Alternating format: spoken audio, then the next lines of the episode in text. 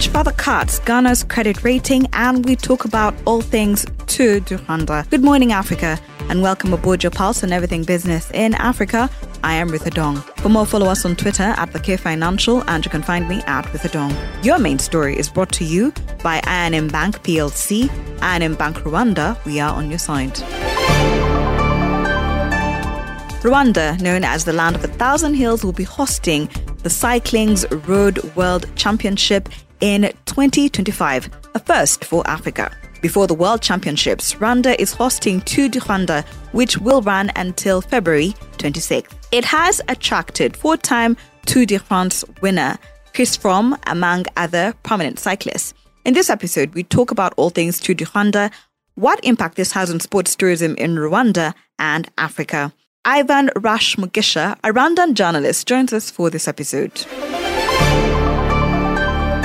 What kind of impact does the sport have on Rwanda? So, one of the most important, um, significant benefits of Tour de Rwanda in Rwanda is that the race has helped uh, put Rwanda on the map as a tourist de- destination in, in East Africa. If you have been to Kigali, you've probably seen the stunning hills, interesting culture, unique wildlife in the in the in the in the in the Kivu. Uh, and so on. So the race has really uh, been been significant in that sense, and the more tourists come, the more the more dollars that come into the country. So this has also created jobs and boosting and boosted the hospitality sector. But also also note that uh, it has also helped uh, riders, uh, the cyclists themselves, because most of them, uh, looking at their backgrounds, they come from poor families. They didn't they didn't think that that uh, riding a bicycle could become like a source of income.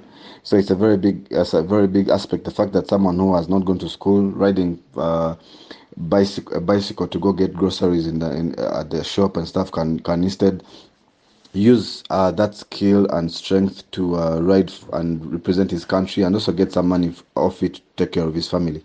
So that's one of the best, the, the biggest uh, significant uh, impacts that, that Tour de Rwanda has, has had on, on Rwanda. Can this niche be replicated across the African market and how? As you probably know, uh, Rwanda is not the only ca- country in Africa that hosts uh, uh, significant bicycle racing tournaments. We have a couple of them already across the continent.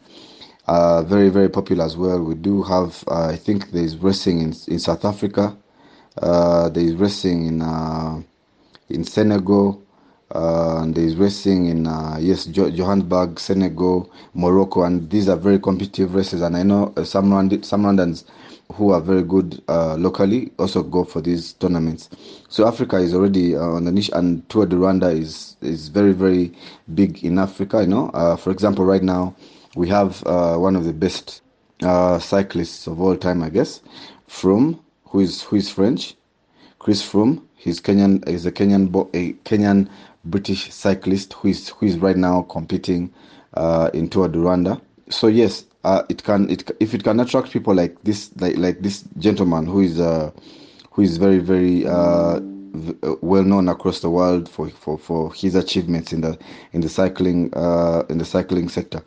It can be very good for Africa and also not just for Rwanda but also for Africa. What is Rwanda doing differently that has seen an upsurge in international sporting events happening in the country? Rwanda has uh, spent quite a lot of money on uh, on uh, infrastructure, very very expensive buildings such as uh, such as the the, the, the Kigali Arena, now called Bank of Kigali Arena, a big theater, a, a basketball basketball stadium that, that that that also hosts was the first I think to host the Basketball Africa League from its inception yeah, it, Rwanda has spent a lot of money on, on, on such infrastructure. Although uh, in the in the short run, of course, having such uh, infrastructure uh, without enough big sports happening or big events happening is is kind of kind of detrimental to the economy to the to, uh, to the to the tune of of uh, high inflation, especially when government has to borrow a lot of money to construct these stadiums. But I think maybe in the long run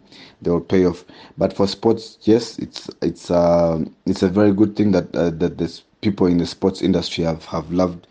And also, if you've noticed, um, Rwanda has has has tried to uh, to uh, market itself as a, as a as a as a tourism destination in East Africa.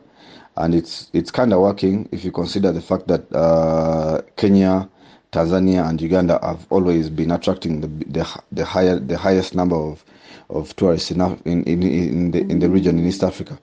So yes, um, that's what Rwanda has done: mar- uh, consistent marketing and also investment in, in, in large infrastructure. That was Ivan Rash Mugisha, Rwandan journalist.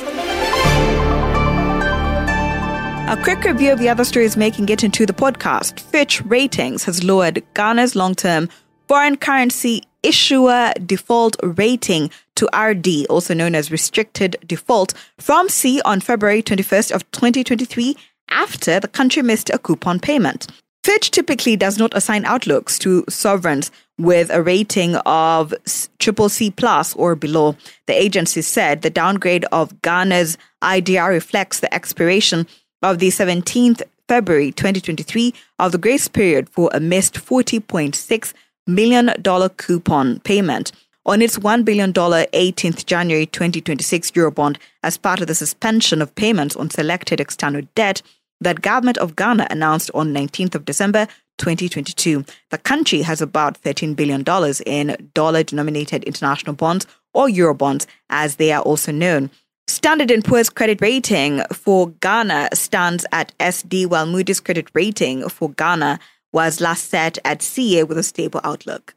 WTI crude futures fell below the $77 per barrel mark on Tuesday as lingering concerns about a recession driven demand downturn offset prospects of tighter global supplies. Quarter than expected U.S. economic data fund concerns of more Federal Reserve interest rate hikes that could weigh on demand at a time when inventories continue to rise. Keeping a floor under prices, Russia has recently announced its plans to cut output by $500,000 per barrel a day in March. 5% of total production, a retaliation against the European ban on seaborne imports and price caps for Russian oil products. At the same time, the IEA and OPEC raised their forecast for 2023 oil demand growth, citing high consumption from China.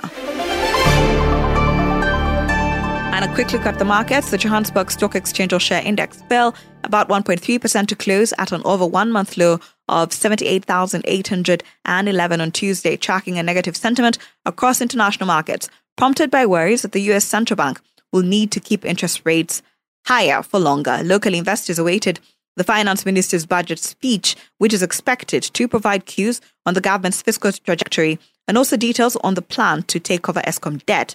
Heavyweight tech stocks and resource linked sectors led the losses while financials advanced slightly. In particular, Sibanye Stillwater shed 5.5% after saying it expected its annual profit to have slumped as much as 51%, while Sasol shares fell by 5.3% as mixed half year results failed to impress investors.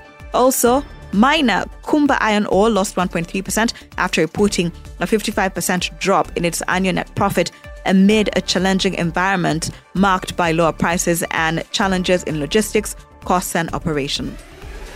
Thank you for always waking up with us. Good Morning Africa is a product of the K Financial.